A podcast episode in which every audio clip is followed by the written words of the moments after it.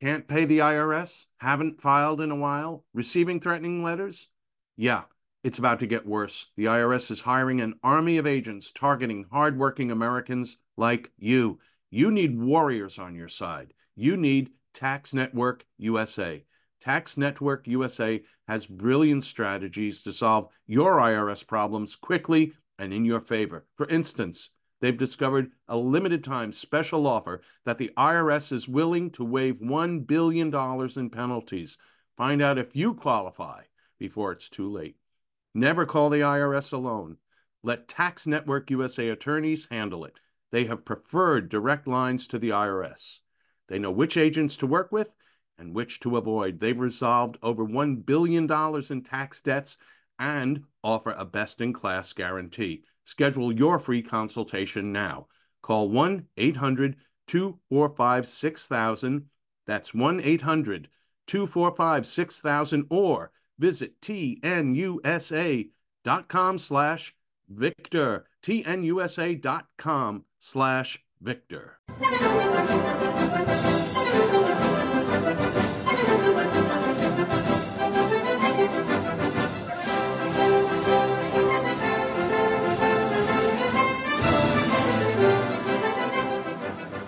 Hello, ladies. Hello, gentlemen. This is the Victor Davis Hanson Show. I'm Jack Fowler, the host, the star, and the namesake. Victor Davis Hanson is the Martin and Illie Anderson Senior Fellow at the Hoover Institution, and he's also the Wayne and Marcia Buske Distinguished Fellow in History at Hillsdale College. Victor is a best selling author, a military historian, a farmer. Hey, you can read practically everything he writes.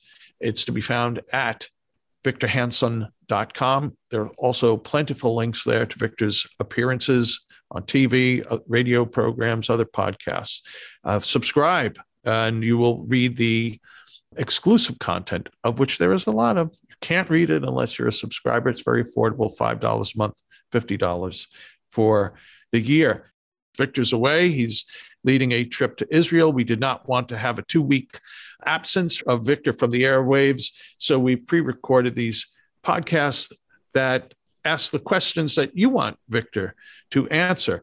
And one of these questions is if Victor were king for a day, what would he do about education? And we will uh, get his answer. We'll get King Victor's answer right after these important messages.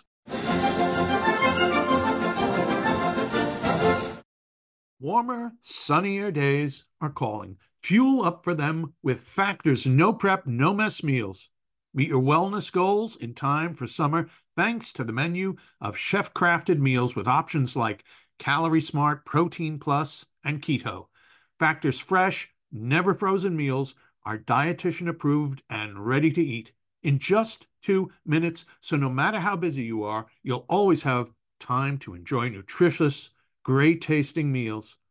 Make today the day you kickstart a new healthy routine. What are you waiting for? For our listeners, Factor is giving you 50% off your first box plus 20% off your next month when you use the promo code VICTOR50 at factormeals.com slash Victor50. Choose from six menu preferences to help you manage calories, maximize protein intake, avoid meat, or simply eat well balanced. With 35 different meals and more than 60 add ons to choose from every week, you'll always have new flavors to explore. Remember to get 50% off your first box plus 20% off your next month. Head to factormeals.com slash Victor50. That's V I C T O R 50 and use the code Victor50. That's code Victor50 at factormeals.com slash Victor50 to get 50% off your first box plus 20% off your next month while your subscription is active. Have you heard of cancer fighting foods? The American Cancer Society discovered diets rich in fruits and veggies may actually lower, lower your risk of cancer. Hopefully, you hear this and run to the store for five servings of fruits and vegetables every day. If not, you should consider adding Field of Greens to your daily health regimen.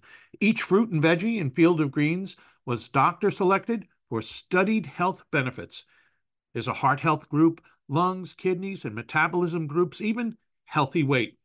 What your body needs is found in each scoop of delicious Field of Greens. Will Field of Greens prevent, treat, or cure cancer? No, but it's so powerful, it promises at your next checkup, your doctor will notice your improved health or your money back. I got you 15% off and free rush shipping. Visit fieldofgreens.com and use the promo code VICTOR, V I C T O R, for your discount. That's promo code VICTOR at fieldofgreens.com, fieldofgreens.com.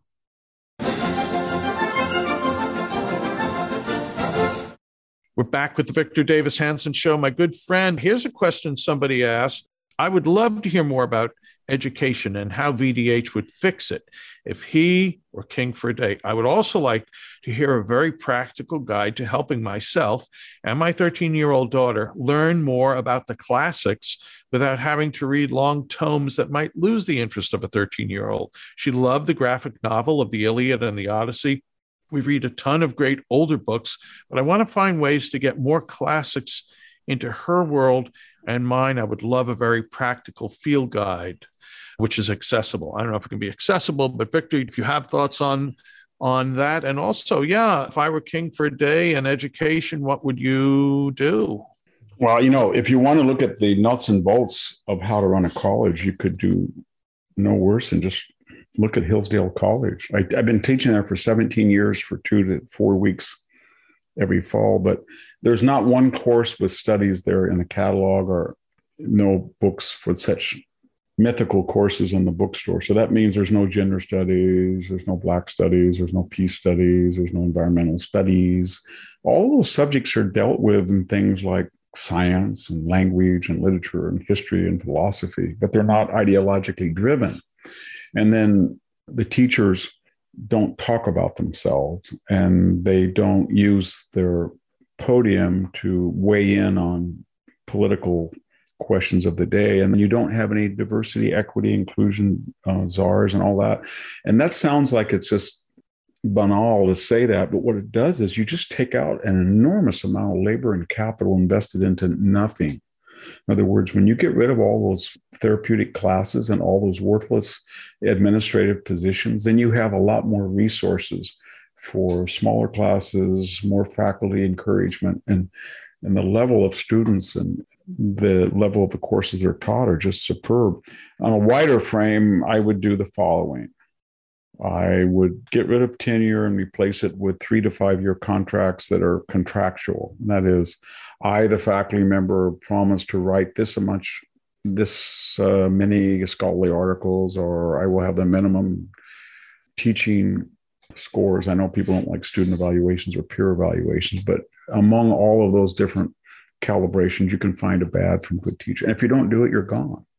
I would give every person who wants to be a high school or public school teacher the choice of going an extra year and a half and getting a master's degree in an academic discipline rather than the teaching credential. So if you want to teach high school history, get an MA and write an MA thesis on the Crusades or something rather than go and get that therapeutic school of education and learn who's the out group or who's the marginalized group. That that would be would just I think that would really emasculate the school of education, which would be a very good thing. I don't know why these endowments, Jack, these 55 billion dollar endowments at places like Harvard or 30, why aren't they taxable? Why are we giving these universities these enormous tax breaks when they're completely political? 93% of faculty vote left wing. They don't believe in free speech. If I went across the Stanford campus to the quote unquote free speech and I got up on a pulpit and I said, Hey, everybody, I want to make an argument that there's only two genders. And I want to make an argument that there may be global warming, but it's not really, it's more cyclical, it's more natural. I don't think the government can solve it uh, with the draconian methods, even that they're proposing. If I did something, or I don't think we should ever look at race anymore, we should be content of our character. I would be booed down. I would be on a watch list. So they don't believe in free speech. They're not honest. They've raised the rate of tuition and room and board higher than the rate of inflation because the moral hazard is shifted to the federal government. And the student defaults the school has already got its money, so it increases all of its costs because the government's going to cover it. And the student is never told, let's say Victor wants to go to, I don't know, Cal State, Fresno, or to me, I want to go to UC Riverside, or I want to go to Smith, or I want to go to Amherst.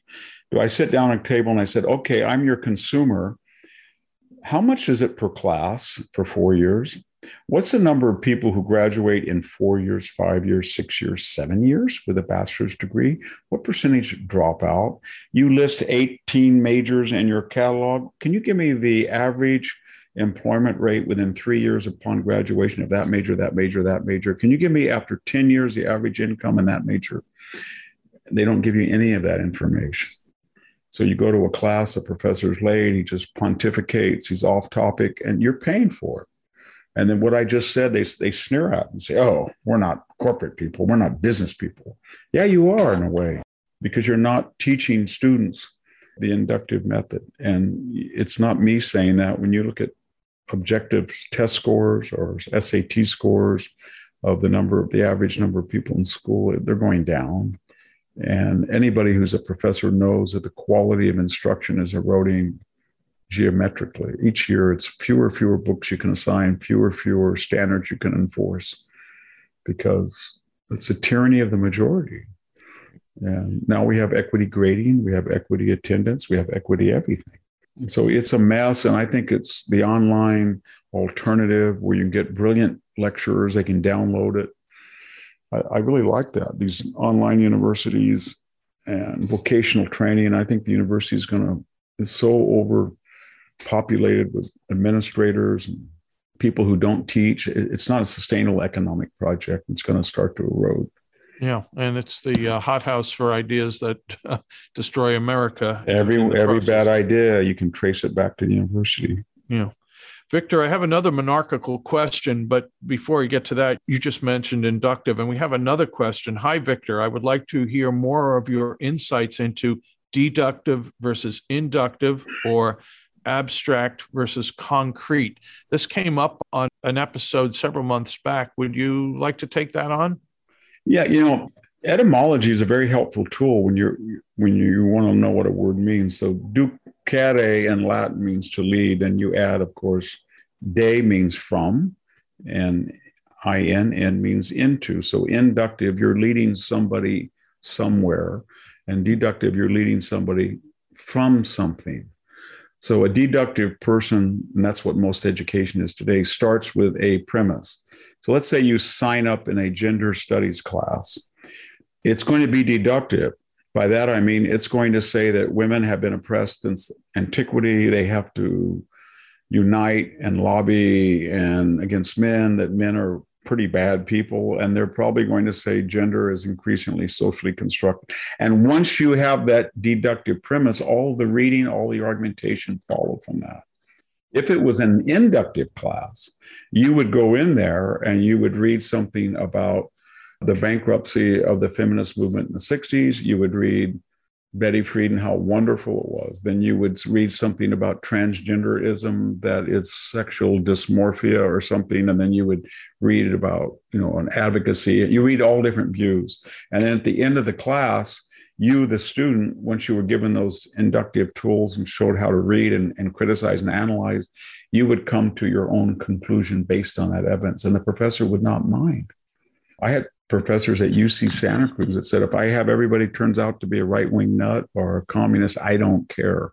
All I ask you is to support your inductive conclusions with analysis and evidence. Thanks, Victor. Back to um, royalty. Well, let's let's get another reader question in here. How about we do that right after this important message?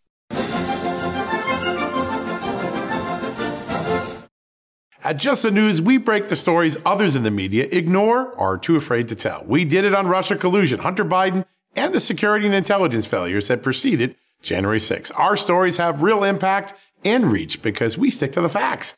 I'm John Solomon. You can help me expand our honest, unvarnished, and unbiased reporting by becoming a premium member at Just the News. You'll get an ad-free experience and exclusive member-only access to events, and you'll be helping us dig up more truth Join today at justthenews.com slash subscribe.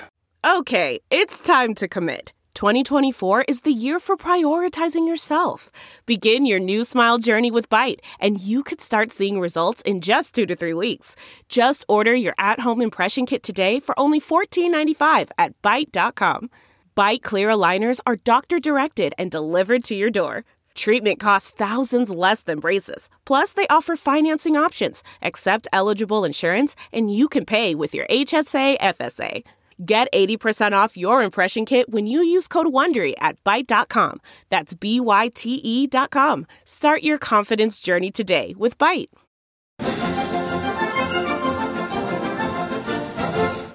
We're back with the Victor Davis Hanson show. By the way, Victor, at the beginning, I, I was just mentioning the website, your website, victorhanson.com, and subscribing. And uh, earlier today, I, I was reading this exclusive series you've written, you are in the midst of writing. It's called The Old Breed, and it's just it's beautiful. And I can read it because I'm a subscriber, and those who are not cannot read these things. I, I, really want to commend you for this series. It's part of your child's garden of animals, or I forget exactly what child's garden of animals. Yes. Yeah, yeah. It's a beautiful. Your writings about your early your life growing up on the farm and things like that are, uh, sort of catalog there. It's beautiful stuff. Anyway, anyway, let me move on. Here's a question kind listener asked I've heard Victor speak a lot about democracy and oligarchy, but not much about monarchy. I'd love to hear his thoughts on Europe's tradition of monarchy and any lessons it can teach us. Victor, if I can add, per, add a little permutation here, I guess you know current monarchy, which is essentially constitutional monarchy. I mean, they exist in Europe still in, in some nations, uh, but maybe if you don't you know address that as you see fit, but also maybe monarchy as we still think of it traditionally pre World War One, more empowered monarchy. Maybe you can address that too. Well, monarchy is again etymologically it means mono, one. So it's the arche, the rule of one person. Democracy is the rule of the demos, a lot of people, and oligarchy is the rule of a few people. Aristocracy is the era story, the so-called best, the best born. So there, there's about eight or nine alternatives for government. and You see it in the modern world. And the complaint against monarchy is that it's entirely not meritocratic, that in the give and take of politics, supposedly we get battlers or innovative people or crusader, whatever term we use, bad or good, and they filter to the top and they become approved by the people. But with monarchy, they're born into power and they can be very good or very bad. But it's one person exercises that power, at least originally it did. And that means you roll the dice when you only have one chance. The ancient support for it, and there's a great passage in Herodotus where Herodotus makes Xerxes call in his advisor and say, You tell me the argument from oligarchy, you tell me the one for democracy or, or, monarchy. But the argument is you get continuity. You have a one family, and the family understands its responsibilities. A good example is Elizabeth II, the Queen of England. She's done a superb job she's united the people. She has a face of Britain that's very helpful to British people. People admire. And then the downside is, let's face it, Prince Charles, Prince Andrew, Prince Harry, all of them, right? The royalty. So I thought you liked Prince Harry, Victor. Oh, excuse me. I was thinking of is Prince Harry the one Meghan married to yes. Meghan Markle? Yeah, our favorite. I, I, did I say something positive about him once when he was fighting in Afghanistan? Maybe. Yeah, yeah even a stop yeah. clock is right twice yeah. a day, right? But that that you, you just roll the dice, and our country was formed what in antithesis to monarchy, uh, to King George. But you can argue in both ways. You can say that in the critical end of the 19th century, we were confronted with two or three choices. We chose a constitutional republic. France chose a radical republic, but it was really a radical anything goes democracy, which turned into autocracy, rule of the self with Napoleon. And you had a constitutional monarchy in Britain. And if you read, you know, what Edmund Burke was writing about in the French Revolution, they would have been much better off after they got rid of the Bourbons to create a constitutional republic and keep the Bourbons around and slowly, slowly transition to a full fledged republic rather than just turn it over to Robespierre and the Jacobin. Well, Victor, we're going to move in a different direction here back to America. Let's see. Have two or three questions? Well, here's the first one. How can such statistically insignificant minority populations, such as the trans folk, hold the entire nation and corporate America hostage? And then a related question from someone else, I think it's in the same general category. It's kind of question you would have when you bump into a friend at a bar. How the hell did we get here? How did such a tide of progressivism sweep over us? So that's a broad question, but then I think separate but still related. How can the trans community in America have such outsized power and influence? Well, you know, power is just there and people take it. But in a democracy that's under the auspices of a constitutional republic, the people have the power 51%. Doesn't mean minorities don't have rights. It doesn't mean we don't have checks and balances, but the people what Lincoln said by the people, for the people, of the people. And when you give a tiny fragment of the population veto power over what? An illustrious history of women's sports, and you say that 0.015 of the population is going to decide in the year of our Lord 2022 that a biological man can destroy all the records of prior wonderful female athletes. And if you object, you're a fill in the blanks. Well, how did they get that power? Because you didn't object and you were worried. And so, how did the Bolsheviks take power? How did the Jacobins take power? How did Mussolini take power? How did Hitler take power? They understood human nature. And, you know, it's sort of like getting around a lot of people and shooting the first person and said, anybody want to swarm me? and that's what was so good about the western you know when they were swarming the, the jail the old marshal would get out with the double barrel shotgun and said i can't stop all of you but you right there are the ringleader i'm going to shoot you and so that's how power works and we gave it over to people i know that i was once at in a university i won't mention which one and i had a student who would say the following jack i don't want to talk about Homer as a Latina. Okay. Okay. And then she'd say, Why are we reading Thucydides? It means nothing to me as a Latina. And she went on and on. And I just finally said, You can't do that. Don't self identify. Everybody has a unique personality and heritage. Yours is just as good or just as bad, but you're drawing undue attention to us and distracting the class. And she said, As a Latina, I'm not going to. And I just said, Okay, that did it. So for the rest of the class, I said, As an old white guy, I want to tell you, as an old white guy, why you should be reading Thucydides. As there's a big debate over the Melian dialogues, but as an old white guy, and I did that. And of course, the dean called me up and said, Victor, have you lost your mind? You self identified as a white male? I said, Yes, I did. How else to stop that?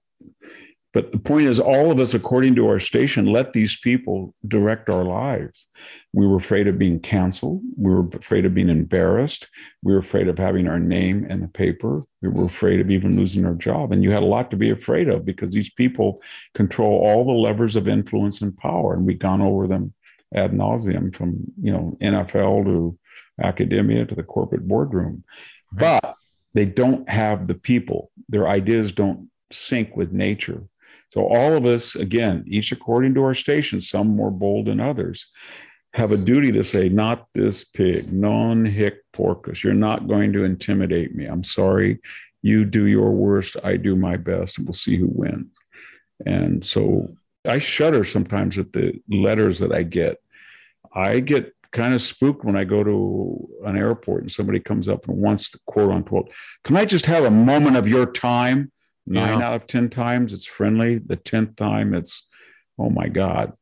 Or when I walk across campus and I see particular Stanford professors uh, that have said things about me, you know, it's not easy, but I think that we all have a, a responsibility to speak out. If we all spoke out and said to Disney, you know what? I'm never going to go to your damn park again until you behave. Right. Trying to destroy people's lives. How do you like that? And if we said to Coca Cola, if you go after the state of Georgia or is it Pepsi? I want to make sure I don't get the wrong, or American Airlines. Then American, right. you're going to pay a price. You're going to pay a price with my pocketbook. Yeah. Or we're going to speak up. I know I just wrote an article about BLM, what a fraud it was, and how they misused their funds and bought mansions. And then they were racist and they cheered on that BLM activist from Milwaukee. They cheered on the mass killing in uh, Kenosha and all of that. So I got so much hate mail from that.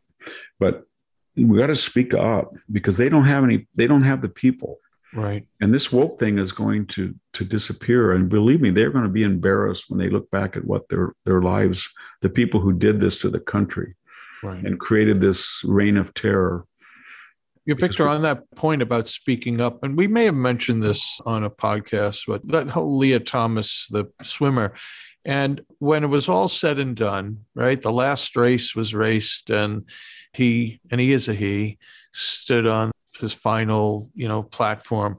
It was at that point that really the parents of these of the girls who were swimmers who were being, you know, squeezed out of competition by a man in a women's sport. That's when they spoke up. That's when they started to attack the, you know, the NCAA, et cetera. And the time to do it would have been to, or the true women athletes themselves. When the gun went off, they all should have stayed on the platform and let that clown swim all by himself. But the time to act was, I think, ahead of time as opposed to after the fact. May feel good. You can say, oh, you know, we protested, but not when you could have really maybe have made a difference. So I just, my long winded way of no it's absolutely right you have to with you. speak out you have to speak out and uh, if you don't speak out i know that when when i won't mention his name when one of my advisors and graduates called up and said you're not going to get a job we got too many white males and i looked around the department. These were all well-paid white males that were telling me this. And i had interviews and they said sorry we're not going to hire you white males. And i said well this isn't fair. Well this wasn't fair to people who weren't white. I said if it wasn't if our grandfathers were not fair to black classes why don't you resign? You've had 30 years. So I'd said to myself when i was 25 i'm never ever going to be quiet about racial preferences whether they're against black people or brown people or for them but i'm not going to ever and i've tried to speak out. I did again and again. I remember i had i wasn't even tenured. A philosophy professor came in. I said we've got a brilliant person and if we had him in classics he's going to publish. He's a great teacher the students love him. And he said, Well, uh, you know, you don't have enough white males in your department, and I'm the University Affirmative Action Officer. I just can't buy into this perpetuation of the white male creed.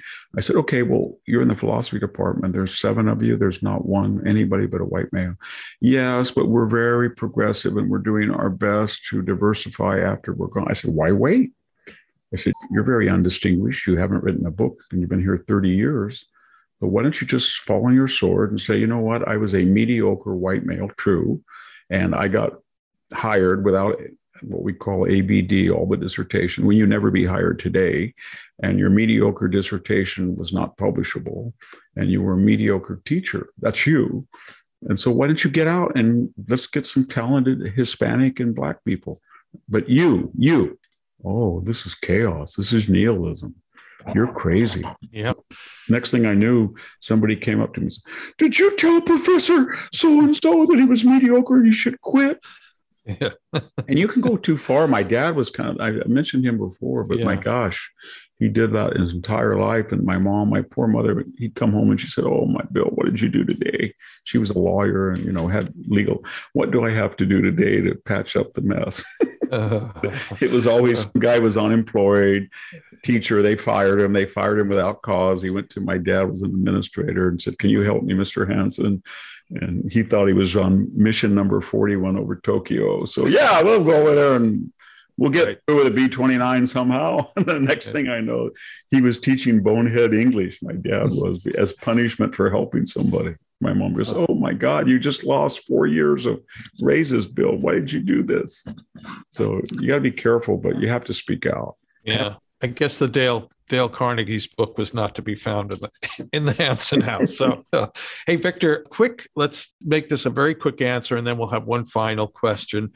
Someone writes, while I deplore the current administration, we're talking about the Biden administration, I, I believe the current inflation was already baked in by decades of overspending.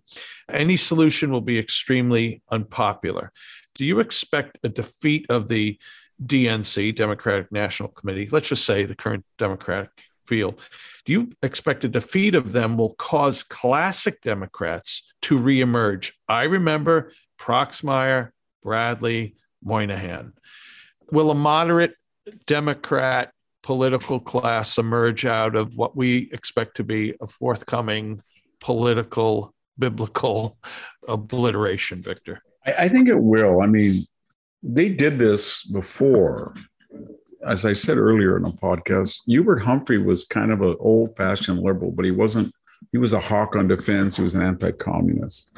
And they, he lost to Nixon. And so the idea was, well, he only lost by 100,000 votes. So next time we're going to get out the vote and we're going to win. And so, oh no, we're going to go way, way socialist left. So they nominated, it was part of it was the death of Martin Luther King and Bobby Kennedy. But in 72, they, they nominated a leftist, George McGovern, and they got one of the largest, second largest landslide in history. And out of that, people said, we're not going to do this again.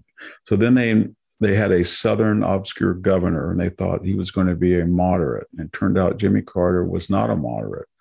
And so he lost to Reagan. And then Mondale was not a moderate and he lost.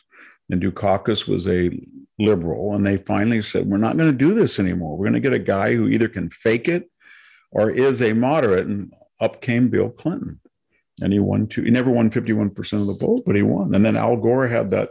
He wasn't the nutty Al Gore of today. He had the Southern accent, and they thought it was a. He won the popular vote. So there's always a reaction. So yes, they are going to get creamed in the midterm, and then people are going to say to AOC, "You did it," and shut the blank up, uh, Senator Warren and Bernie. It's time for you to go out to pasture. That will happen if it's big enough repudiation. I think it will be, and so that Democratic Party that the questioner reference doesn't exist. They keep saying they're, I don't recognize the Republicans. If you took the Republican agenda of the last five presidents and you compared them to the MAGA agenda, there's about five differences. huge overlap, though. Go yes, ahead. absolutely. There's China and trade. There's the border is different. There's optional military engagements are different. We don't do that. And uh, you could argue that there's not physical fiscal discipline, although George Bush almost doubled the debt. And then everything else is the same. Trump, gosh, I mean, most Republicans would have full bore ahead on energy, deregulate, cut taxes, that kind of stuff. And so it wasn't the Republican Party that changed, it was a Democratic Party that didn't exist anymore. And so, yeah, there's going to be some changes. And I wish I could tell you that it's going to come because of a principal disagreement. It's not. It's going to come from a repudiation of hard left dogma. Yeah. These people are not Democrats. I keep saying that. They are, I, I, I know them in the academic world. Mm-hmm. I've met them. I have friends like that. You can't argue with them. Right. You can defeat them in the polls, and people, you know, we've said this before the majority are not ideological. They will go with a winner. Once these people bring down the Democratic Party and they destroy it at a local and regional level, they will be held accountable by their own people. And so I think it'll already start happening, and yeah. we'll see.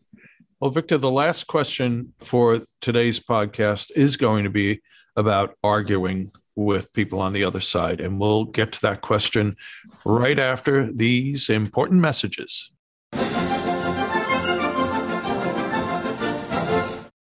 Delve into the shadows of the mind with Sleeping Dogs, a gripping murder mystery starring Academy Award winner Russell Crowe. Now available on digital.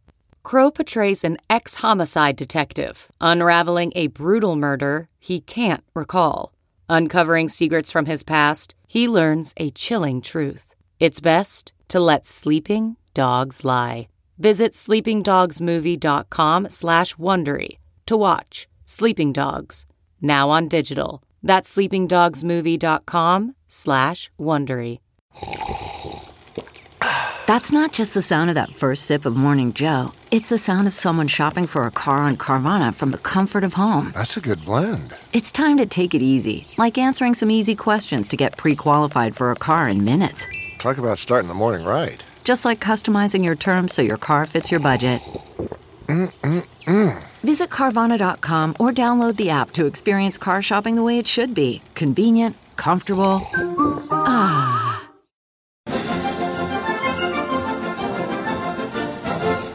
We're back with the Victor Davis Hanson show. We thank our listeners who sent in questions that we are using to populate four episodes while Victor is gallivanting over in Israel. Gallivanting. Yeah.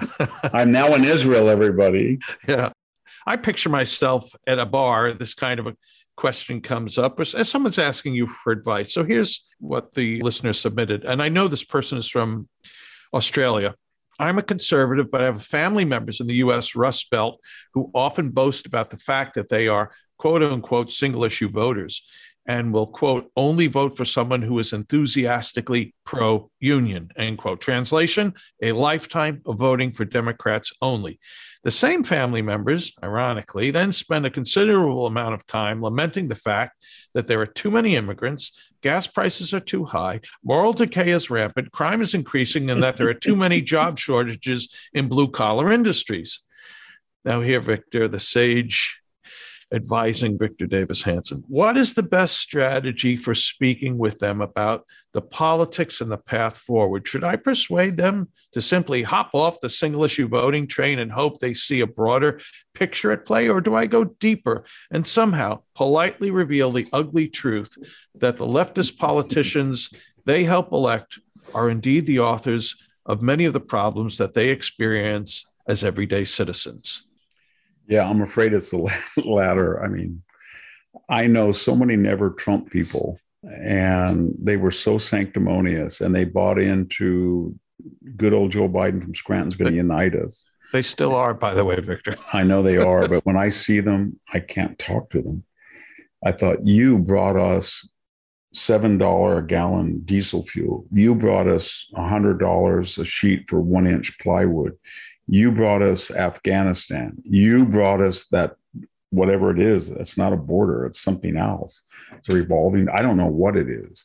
You brought us woke critical race theory. You brought us this uh, 11% wholesale inflation, and I, I have no sympathy for them. I can't. They they knew what they were doing, and so it's not encouraging because it's going to bring all this down. But you know, one of my favorite blogs. You read powerline.com, you know, powerline. Oh, blog. yeah, no, the, uh, I love Scott Johnson and Steve. Yeah, great.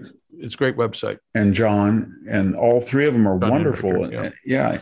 And today they had, I mean, it was a one, two, three punch. It was just spectacular about Biden's latest deer in the headlights moment is indicative and emblematic of what these people did by putting him in there knowingly knowingly putting a person who wasn't full control of his mind. And then there's something on the homeless in San Francisco and putting them in these hotels and what it has done.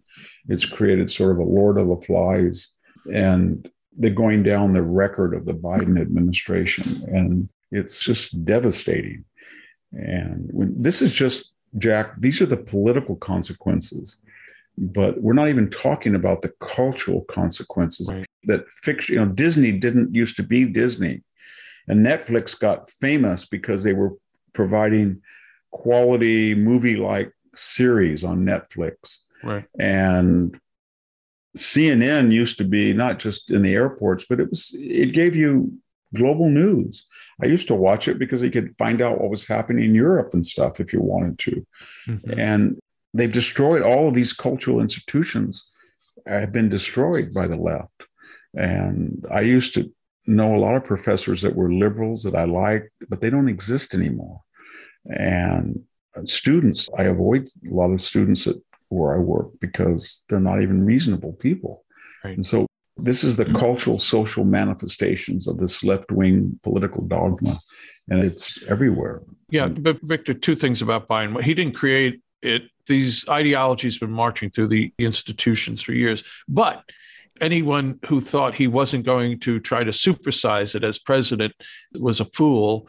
And we're talking about never Trumpers among them. Yeah, we knew what we were getting and we got it, and you should have And- known it too. Yeah. And and then he was also, as a public official, one of the main culprits in the cultural destruction or the ferocity of our partisan politics. That was Senator Joe Biden played a central role in. He did. And he had a despicable character, despicable, despicable what he did to Clarence Thomas in those uh, judicial hearings, or Robert Bork, or the lies that he promulgated about the unfortunate circumstances how his first wife died, blaming an innocent truck driver for years, or his relationships with his daughter or his son. I don't need to get into that. Everything about, or his plagiarism, or his out and out lying. When he said again and again, I have never met any of Hunter's partners. And now we hear that what what is it, Jack? Maybe five million dollars he gave in legal help to Hunter that he either didn't Mhm. report his income or he didn't Right. report. If he did, he didn't report it as a gift tax. Hunter didn't. Where did he get the five million bucks from? Where did he get it? Maybe a senator's salary. I don't know. Yes, inflation has been there forever, but the way you can deal with inflation is one of two things the fear of inflation. You either restrict the money supply or you create an enormous amount of supplies so that even though you're increasing the money supply, you're doing it in accordance with population growth or increased productivity. And that means more goods are out there always than there is available people to buy them and the prices stay moderate. But you do what Biden did, and you vastly quickly increase the money supply four or five trillion dollars, and you do it with a pent up demand on the horizon of post COVID, you know, people being free to go vacation or fix their homes or whatever. And then you restrict supply by cutting energy and pipelines and leases and more regulations and empower, then you're restricting supply where you're increasing the money. And we've never had this in 40 years. This is exactly what Milton Friedman spent his whole life warning us about. Yes, Trump was dissolute on the budget. And even before COVID, he ran a nearly trillion dollar deficit. But we only had one or 2% inflation because he turned to the other side and gave so many incentives for people to bring money back to the United States that had been offshored or outsourced. And so much energy development, encouragement, and so much deregulation that people went out and they created a heck of a lot of goods and services and the money supply did not increase enough to cause inflation for that. And it was just the opposite with Biden. So that's what he did, and he owns it. And he'll talk about anything but what he did. It'll be Putin's war, Putin's inflation, Putin's gas prices. And then the weird thing, I just end on this rant. Have you seen these articles that people are writing now on the left? They're thinking, why expensive homes are really good for you why $6 gas is not all that bad, why Joe Biden's economy is underappreciated. It's just like Orwellian. It is. Right. And so this is again locomotive called the voters coming down the tracks. Joe Biden and Kamala Harris tied to the tracks with their own ideological handcuffs, can't get out. And what do you do when there's no way out? You scream, January 6th, Right. Donald Trump, Vladimir Putin. Guns are growing legs and walking around shooting people. White supremacy, white supremacy, and that's about it. You know what's coming. And then maybe there'll be another multi billionaire or two that will infuse some dark money. But we pretty much know what they're going to do from now in November, but it's not going to work. They're trapped. I think I'm going to come out to Selma on November 8th and watch the election returns with you? you, Victor. You'd be Yeah. very welcome. I'll have my new office, and you're welcome to stay there. Oh, well, I'm building a little office. Absolutely. that might be fun. Hey, I want to thank you, Victor, for all the wisdom you shared today. Thank our listeners for listening and for spreading the news about the Victor Davis Hanson show. If you happen to uh, listen through iTunes, please consider leaving a review and leave a comment also if you wish. We do read the comments. That's where we got many of the questions from, were the iTunes comments. So that's about all the time we have today. Thank you for listening. We'll be back again soon with another episode of The Victor Davis Hanson Show. Thank you for listening, everybody. It's Amanda Head, and I am thrilled to introduce to you my new exciting podcast, Furthermore with Amanda Head, broadcasting weekly from sunny Los Angeles, California, and brought to you by the dynamic Just the News Podcast Network. On this fresh and engaging podcast, I delve into the latest news with a little bit of a twist, exploring the furthermore of every story. But this isn't your typical run of the mill news commentary or politically charged program. I interview a diverse range of guests, including business leaders, entertainers, musicians, educators, experts, politicians, and many influential figures from both the United States and around the world. So why not make your Mondays, Wednesdays, and Fridays a little more interesting? Tune in on your preferred podcast platform and discover furthermore with Amanda Head on Apple Podcasts, Spotify, or wherever you listen to your favorite shows. And don't forget to hit that follow or subscribe button and be sure to download the latest episodes. I can't wait to have you join me on this exciting journey.